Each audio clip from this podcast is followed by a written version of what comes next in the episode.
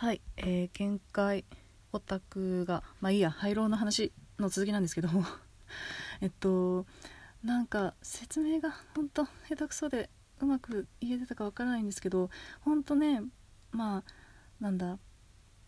その知らない人もお聞きかだという前提でちょっと話しますけどもえっ、とね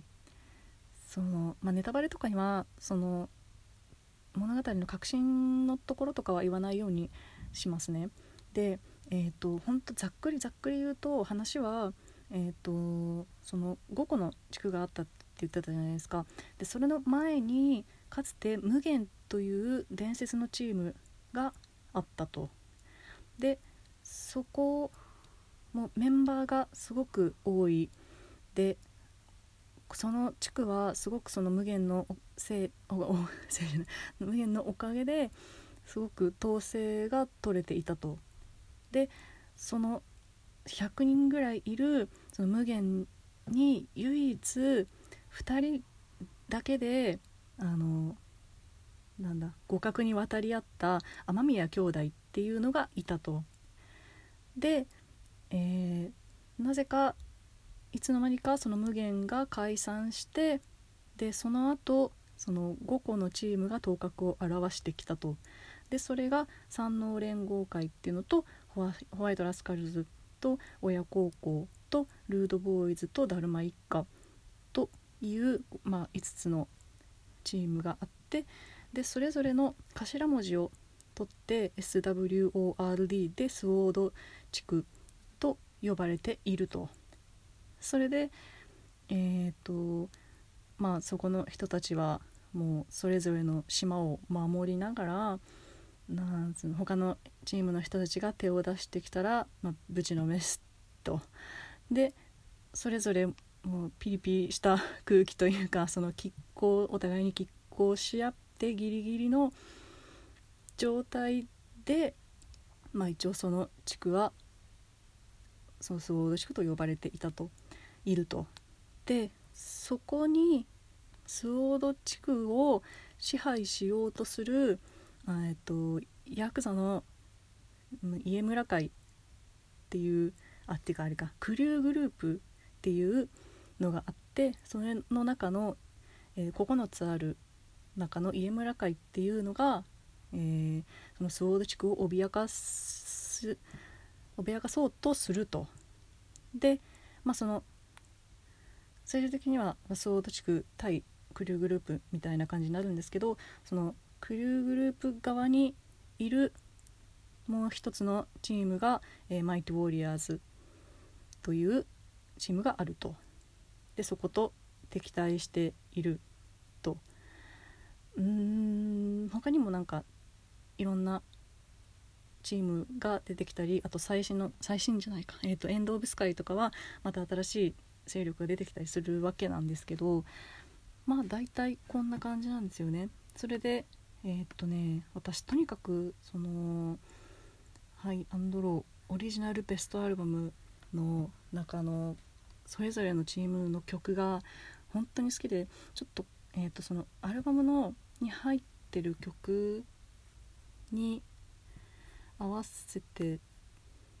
ちょっとね語っていきたい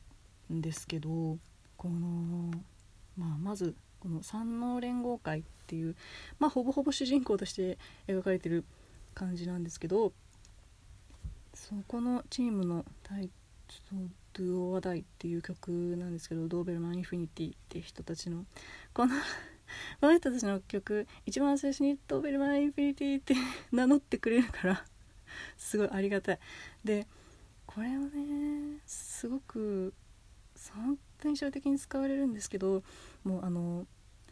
PV 曲の PV がもう灰色の映像で半分くらいできてるんですけど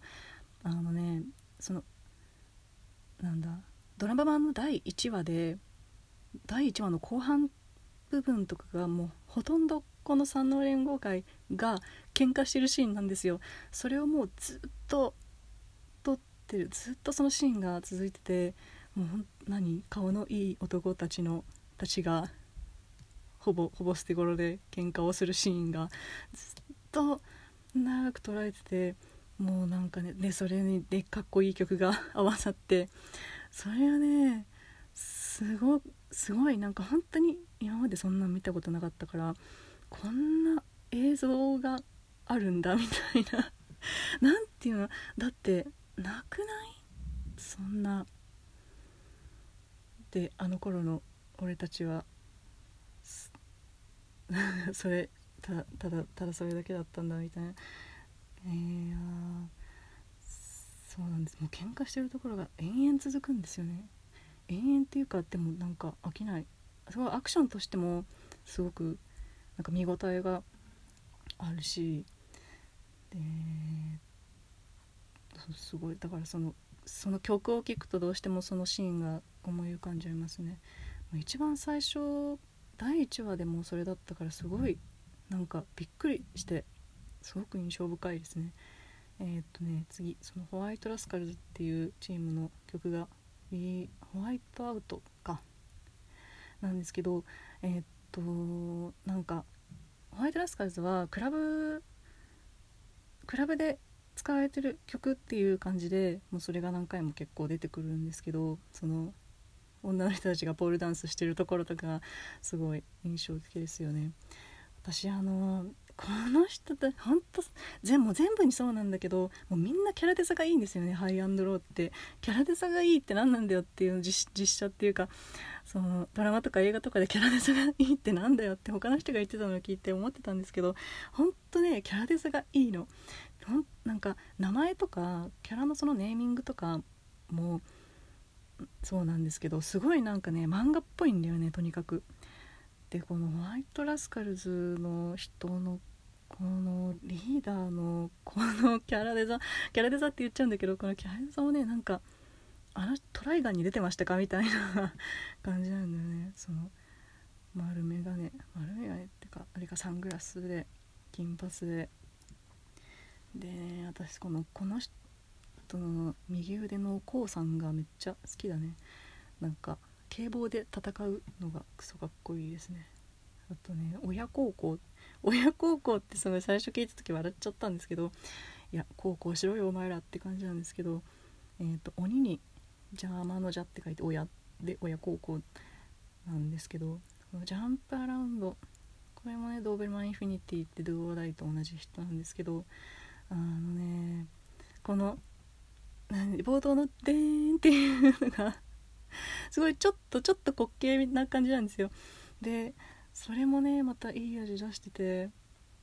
であと、ね、結構歌詞の中でなんだろう。うーんあんまりそのメッセージ性じゃないところがなんかずっと「ジャンジャンプジャンプジャン」っていうところがあったりしてなんか結構ライブで盛り上がりそうな曲なんですけど俺その冒頭がなんか同僚さんと話してたらすごいなんかアンパンマンみたいでいいよねみたいなこと言っててちょっとよく分かんなかったんですけどでもなんか言いたいことは分かるみたいな感じだったすごい世界観とすごく合ってる。であとルードボーイズっていうチームの曲の「Run This Town」すごいこれ好きなんですけどジェネレーションジェネレーションズ from EXILE TRIBE って人たちの曲なんですけどこれ本当いいんだよねあのやっぱりこの人たちにもそのなんだ見せ場っていうか、まあ、それぞれに1話ほぼほぼ1話ごとにその曲が印象的に使われつつそのその人たちが活躍しているシーンをこんなが映れたってやるシーンがあるんですけどあの私灰色のドラマ版の中で一番好きだったんですよねこのルードボーイズのその活躍するシーンが。でなんかよそ者がやってきてでなその宝石だったかな。それを守るためにその